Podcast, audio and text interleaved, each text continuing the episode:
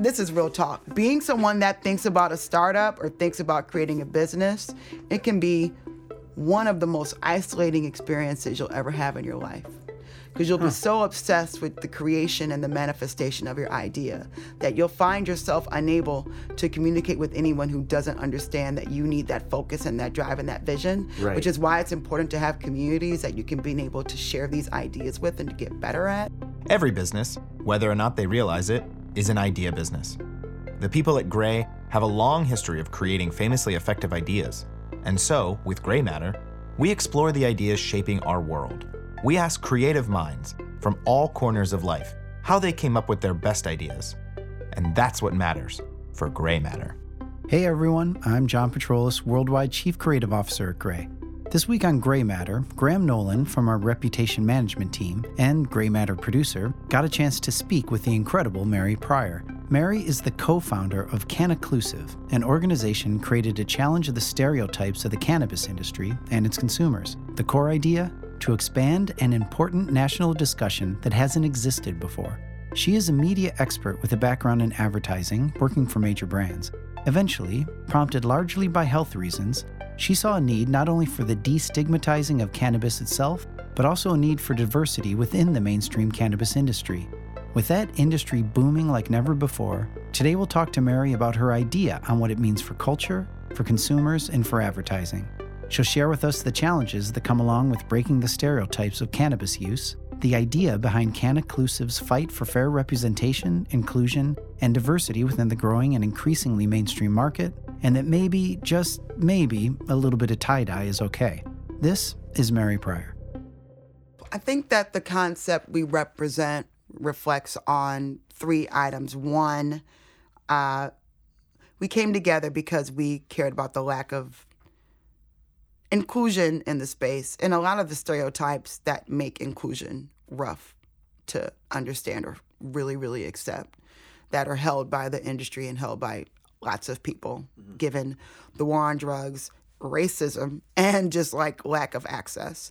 Two, we care about representing ourselves as a company that, well, as a collective that really, really cares about trying to find ways to bridge the gap, whether it's through education, through events, whether it's through exposing people to products that are made by black and brown melanated individuals in the space so that they can support or if it's just understanding how to get into this industry in a way where capital is going to be a big concern, but also just even knowing the right way to do it is a big concern as well. Yeah.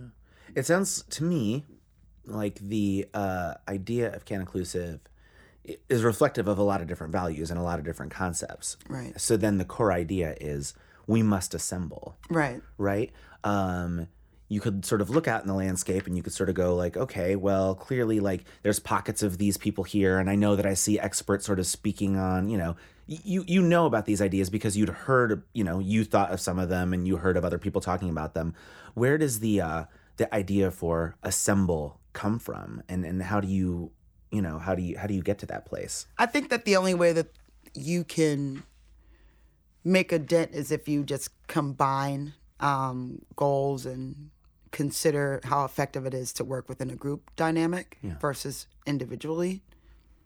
I would off I would even say that assemble the idea of assemble just kind of meant let's work together to see what we can do given what we all share our values on, right? We are all in an industry or we all are very aware that this industry, whether it's our full-time work or part-time work, has a lot of issues with disparity, lack of access once again, um, racism and stereotypes allowing things to kind of like maintain status quo where you have mostly white men that run the space, mostly white men that are able to operate and have capital. So with that being said, we know that there's several identity items that we have to think about Yeah. or aim offer some type of solution right?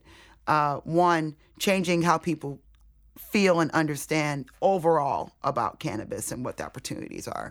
Uh, two being able to let people know that although there is disparity and that equity needs to happen, we all can benefit from that happening. We all need to be vocal about it, and we care about that. And then three, you being equitable as a brand or as a company is good for you, right? And I can talk about that from being in advertising, being in the agency life, and having to even guide CPG brands or food and beverage brands or even fashion brands into understanding that if you create and drive on inclusivity, mm. you drive up your profit margins of people actually wanting to buy you and support you and feel as if you are creating a system where you're listening to an audience that is part of your brand narrative. You come from the advertising business, um, right? Um, first and foremost, right? Before you sort of got into this world, right? Um, the idea that now the advertising world is finally in the place where it's not uh, strange to to have the discussion about like we know diversity works for business. Right. We know that everyone wins when everyone is included. That's not like a a, a voice in the back of the room anymore. Like, uh, but maybe you know, like well, it's a it's, it's not, not, a voice in not, the back of the room, yeah, but yeah. is it being executed? It's upon? not being executed. Ooh, not no, at all. No. Right. But but it must it must be good uh, in some way to be able to like to to borrow from the language of that, right? Like look, here's a business that I come from where we know this is the case now, even though we're not doing it right. Let's do it right. Right. In right. the early stages of this business. Right. Right. And that's pretty much what I speak to often to brands and businesses is that, you know, there's a way for you to do this the right way, given the fact that one, as this expands, you're going to interface and touch different audiences. And two, these audiences are crucial to you being able to survive and drive your margins where they are right now because you're in restricted states and you have restricted ways where you can have your product sold and not be sold. And you have to even change the fact that you might have a THC blend that you can sell on the West Coast versus the fact that you need to be straight CBD within New York State, right? Yeah. So understanding that you need to create product biodiversity and be equitable and be inclusive should be top of mind given that consumption is pretty much an all audiences type of experience. Um, and for brands that give the experience of it just being where it's all soccer moms or where it's all just like broy with like bikini models, that's over. That doesn't work anymore in advertising. It's definitely not going to get you what you want in cannabis. So for brands that still do that, for personalities that still do that in cannabis, given the shift in the tide mainstream wise, you're creating blocks and you're creating a barrier to where you're alienating audiences and aren't going to want to engage with you. And you're going to be challenged on that and you need to be able to answer to that as well. So the general idea to assemble is the core idea. Right. It's an idea that could have come together. It could have happened 40 years ago. True. It could have happened 30 years ago, 10 years ago. Um, it happened for you in terms of Cannaclusive. We need to start talking about these. I, we need to assemble now. Where were you in your life where you were like, uh, this the time for this idea is now like do you have a specific well, moment where you're like it's it's time and and that's when it was birthed well there are other groups and entities that have assembled around this idea of cannabis equity way before us mm-hmm. uh, there's Women Grow, there's Minority Cannabis Business Association, there's the National Cannabis Industry Association, there's Cannabis Cultural Association. There, there, there are entities that have yeah. assembled around different markers of the industry before us. But for us, we are looking at this through the lens of we understand mainstream viability okay. and what's missing in terms of people understanding how to connect the dots and expose you know, more messages around what's happening in this industry. So we're we're doing our best to make that. So the happen. idea is both. Okay, so if there's already these groups, the idea is one assemble, but two assemble to permeate the mainstream because those yes. groups those groups were content staying niche. Well, though they weren't content, they weren't content staying niche. It's just a matter of people talking about them. So yeah. now we have all these entities that are finally being re- recognized because the industry is finally being lifted out of the shadows of just being a thing that's only buzzy but isn't really taking legs. Like now, this is a federal conversation. So now you have organizations like Minorities for Medical Marijuana that can put together workshops in Missouri on how to find social equity, how to build a social equity application, how to create your own business. You can find different states having conversations about this with different organizations because they have no idea what they're talking about because it's all new. Right. These entities have been operating at a level where no one's paid attention to them because it wasn't a federal federal conversation or a nationwide so conversation. The, so the idea is to really like unify the nationwide conversation yes. for the first time. One hundred percent at this time. Okay. 100%. That's really that's really interesting because it's like yeah, certainly there were always advocacy groups. The the media voice of this was always there, even though they were underground. Right. you'd look at like I remember being in college and it's like, oh, that's the section where they sell high times. And now it's just like, of course, like, you know, we're gonna see mari- marijuana headlines on the covers of, you know, cannabis Right. headlines on the covers of like mainstream magazines. Right. So what you saw missing in the world was like no one's talking about this at the scale that they No one's to. talking about this in the skill that they need to. And also, we started our stock photo project, which is on Flickr, because every image that you had of anyone who was consuming cannabis that was black or brown looked like the most like stereotyped, just like crazy, wild, not even realistic visuals that were just circulating on the web or circulating through social media. Do you how do you feel about tie dye? Are you yay or nay? I like tie dye, but tie dye in a way where like you're it, it's, it's just like you, you you would for, you would think that only Bob Marley ever smoked a joint the way Right. that images are shown of showing black and brown people consuming and now that there is a culture of driving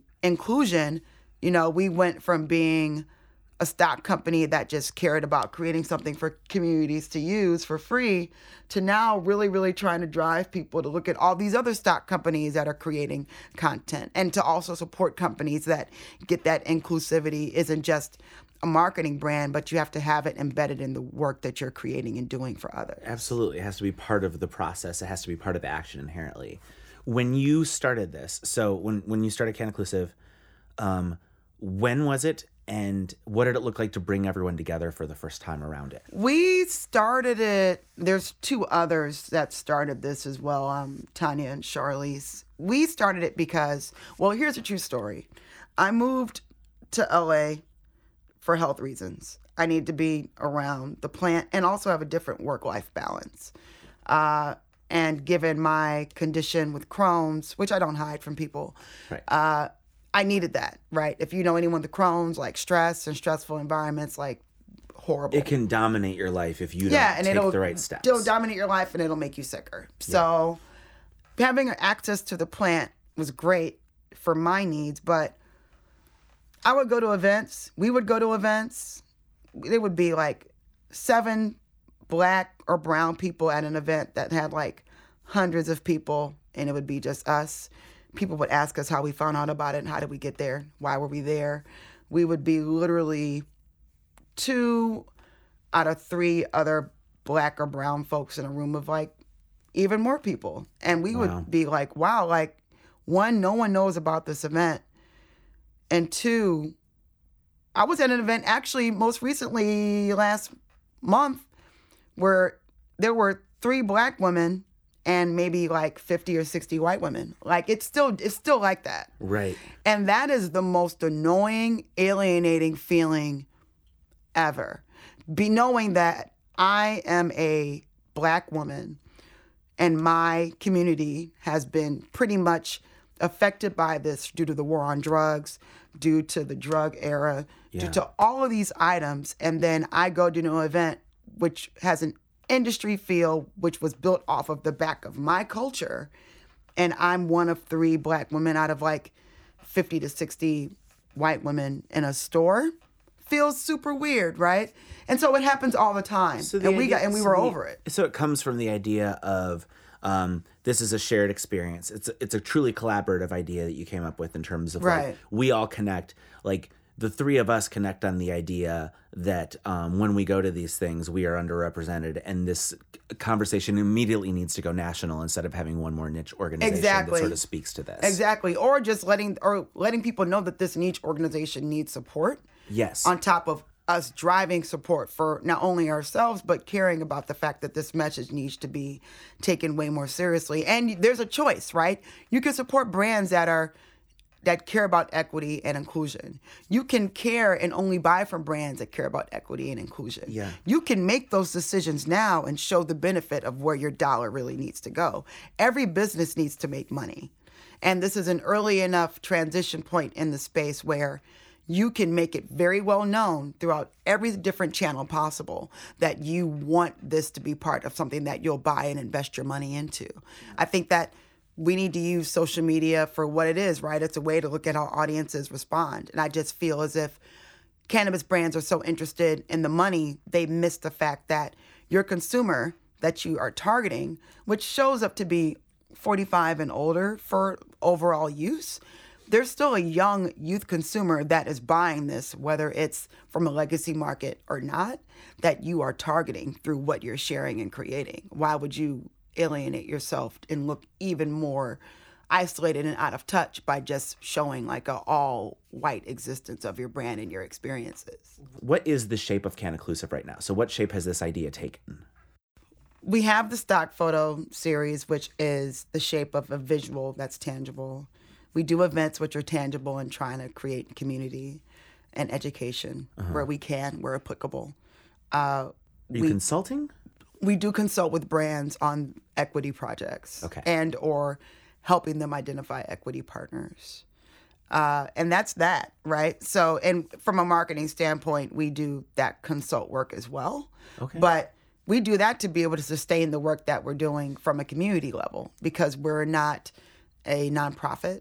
So we're not necessarily somewhere where we're taking donations. And also i've gone the whole like startup pitching route and that's annoying. After my 20th oh i don't really understand what you're building. I don't think i really Yeah. get it. I was just like yeah i don't want to go around pitching for money anymore. Like what inspired like truly like what inspires this? Like i'm gonna i'm gonna step forward and be the voice for this which is always hard by the way. There's always like a little bit of like who am i to start this movement right where do you what inspires you in general and what inspired this I believe that I am one of many voices. okay Um, I do not think that I am more important than anyone else who's been doing this work and being this voice outside of anyone else. but if i consider you the chosen one What made me make that? I, I well, first of all, I, I'm I'm I'm very very. I don't think that I've done anything that makes me super special in this outside of the fact that one, I need cannabis for my health. Mm-hmm. So I feel that I'm advocating for this from a business level and from an advocacy and justice level because my community is most affected. And my community doesn't even really know fully based upon access to education and access to really knowing more than just like this gets me high what's happening. I think most of people, whether they're black, white, or candy stripe, have no idea how cannabis works. Yeah. Whether it's CBD or THC. I've sat through conversations where people tell me CBD can cure cancer. No, it can't, bro. I've sat through conversations where someone said THC can get rid of things. I'm like, it's not a panacea. There are studies that show and that have shown different results in terms of how it targets different parts of the body that are favorable. That's key. But we either believe in something or we don't as a culture. it's sort of funny because it is it is just like any other brand you won't necessarily remember what it did but it will remember how it made you feel 100%. right that's right and i feel great you know Yeah. so i know from my personal health experience and the experience i've had with others that this has done something to my system and to my body from an endocannabinoid level that's been helpful for me to cope with my symptoms with crohn's. This feels inspired by necessity. Yeah i'm inspired by necessity so i can um, be alive. Yeah. that'd be nice. I like i like being alive. It's kind of cool so far. There are days where i'm like man being alive sucks when i can't have ice cream but i get over it pretty quickly. In the formation of this idea and making it real, what is the best advice that you've uh, gotten along the way? The best advice is that if you are interested in this space, no matter what the room looks like, be in the room, go to the events, go to the conversations. No matter what the room looks like, be present, take it all in, network. And I would say, study, read books, understand the plant, understand cannabis, understand what you're talking about. Don't just listen to a speech and reverberate what you're hearing. Like, actually study, Well, who's sort of who's imparting this kind of stuff for you?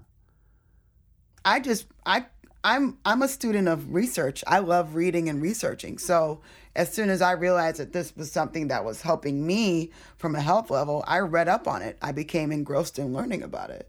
V- Versus my experience of just consuming it because it was cool in high school and college and being in advertising, I, I realized that there were some dots clearly that were helping me in this that I needed to fill in. So that's why that's what made me realize that having to be in the room no matter what it looked like mattered And then it just allowed for the idea to connect the dots more, no matter what shape it was going to be. I just knew that something needed to exist. and I'm glad that I was able to align with people at that time that felt the same way. That's crazy because in lieu of talking about like the idea being inseparable from the action, right? And a simple action. So if you know that fear needs to be beaten, you conquer, you face something you fear, or you know that you need to make a certain product, you make that product. And in your case, like it's what we, what I really need is to be there. So I'm the the most simple action, which can take a number of forms, is to be there. Right. I mean, like even being there is a lot because like being there can be expensive. Being there can be Yes. a problem. Being there can be cost prohibitive, but finding ways to be there as a volunteer, finding ways to be there as caring about, you know, sharing or connecting people's stories and dots is very important as well. I think that being there is the number one way to just like how any startup would start, right? Like you want to figure out how to make your idea, your dream come true. You get in the room and you make that happen. Um, and I think that the biggest advice that I try to give people as well is being a this is real talk. Being someone that thinks about a startup or thinks about creating a business it can be one of the most isolating experiences you'll ever have in your life. Because you'll be so obsessed with the creation and the manifestation of your idea that you'll find yourself unable to communicate with anyone who doesn't understand that you need that focus and that drive and that vision Right. which is why it's important to have communities that you can be able to share these ideas with and to get better at. But being a startup founder, killing what you eat, as one of my investors says so proudly. Yeah. Being someone that chases after it and grabs it and cooks it and throws it out is real. It's a study of self work that you'll never ever get as long as you find yourself working for someone else. Cannaclusive as an idea, as a concept, how will it be different in five years? In five years, I don't even know where the industry will be anymore, right? Oh, I have no idea where cannabis will be. I, I'm cannabis will be a larger monolith than what it is now. Being a part of other entities that do this work and supporting other entities that do this work is important. Mm-hmm. And my goal or ideal reality is that the work that everyone is doing allows for the industry to be finally understanding the power of equitable work Okay. and what it means to create that and have that open for others to be part of this overall industry. That's where I will feel as if being a part or creating Cannaclusive and having this collective is powerful and it's done something. Will that happen in five years? Will that happen in three years? Will that happen next year? I do not know. Mm-hmm. Do I want to be doing this five years from now? I'll be honest with you. I don't think so. okay. I don't think that? so. I think that the industry will dictate what we shape into or what we deviate from or change or add. So there's a there's a away. life cycle for the idea of Cannaclusive. It's, a life it's not cycle meant, for the It doesn't have to endure forever to be a valid idea. No, not at all. Even the name doesn't need to endure forever to be a valid idea. But I do think that I would hate to know that all this work that anyone is doing, not just us, would amount to not being able to make change that is going to drive some type of shift in the industry where it does reflect the actual people who have been leading a lot of what we call change and desirability and making it cool and making it cultural. And a lot of that does come from the legacy market. A lot of that comes does come from indigenous culture. A lot of that does come from the fact that, you know, this plant from the marketing of it to the selling of it to the design of it is something that has been part of a whole prohibited arena that came to target people that are melanated, right? So I care about the plant as medicine. I care about access for all. Mm-hmm. But I really, really want to see people that know this space be able to be in this space. And I want that to be something that doesn't have to be a struggle for people that look like me. Thanks, Graham. That was great. What did you find most surprising about the cannabis industry through this talk? I think one of the most surprising things about this was that this conversation was not already happening in any sort of concerted fashion. And that's why Mary had to step up with her friends in Cannaclusive because you hear about this all the time. The products are perva- pervasive. You know, it's it is a national discussion already, but no one's talking about diversity within that. And diversity is already a national discussion as well, but there's no overlap. So the fact that like someone has to step up and go, "Wow, these two things need to be combined uh, on a national platform," was really surprising to me. A lot of times when you're talking about definitions of creativity, one definition is finding connections between things that weren't connected before. Yeah. And this feels like an example of that. And she saw it in a, like a very physical way first, where she's just like, I'm in this room, and clearly this, you know, I can see with my own two eyes that these two things are not connected. So yeah, she's she's representative of that kind of creativity for sure. All right, now where can we go to learn more about Cannaclusive? We can go to cannaclusive.com, which is C A N N A C L U S I V E dot com. And I did that without the paper. All right, very well done. Yeah, thank you. All right, thanks, Graham. And thanks everyone for listening to Grey Matter. For more from founders, creators, and inventors and how they thought up their ideas, be sure to subscribe to Grey Matter on Apple Podcasts, Spotify, or wherever you listen to podcasts. Rate and review and tell your friends. Follow Grey's social pages for more information about Grey and new upcoming podcast episodes. And thanks all for listening to Grey Matter. And a special thanks to Graham, who's leaving us for new adventures and experiences in Texas. I want to say thanks for getting Grey Matter off the ground, Graham, and continuing to make it better and better. It was an honor to be part of the show, so thank you. Grey Matter is hosted by John Patroulis, produced by Graham Nolan, Christina Torres, and Joey Scarillo, mixed at Townhouse Studios. Grey is a global creative agency whose mission is putting famously effective ideas into the world. Check out more at grey.com.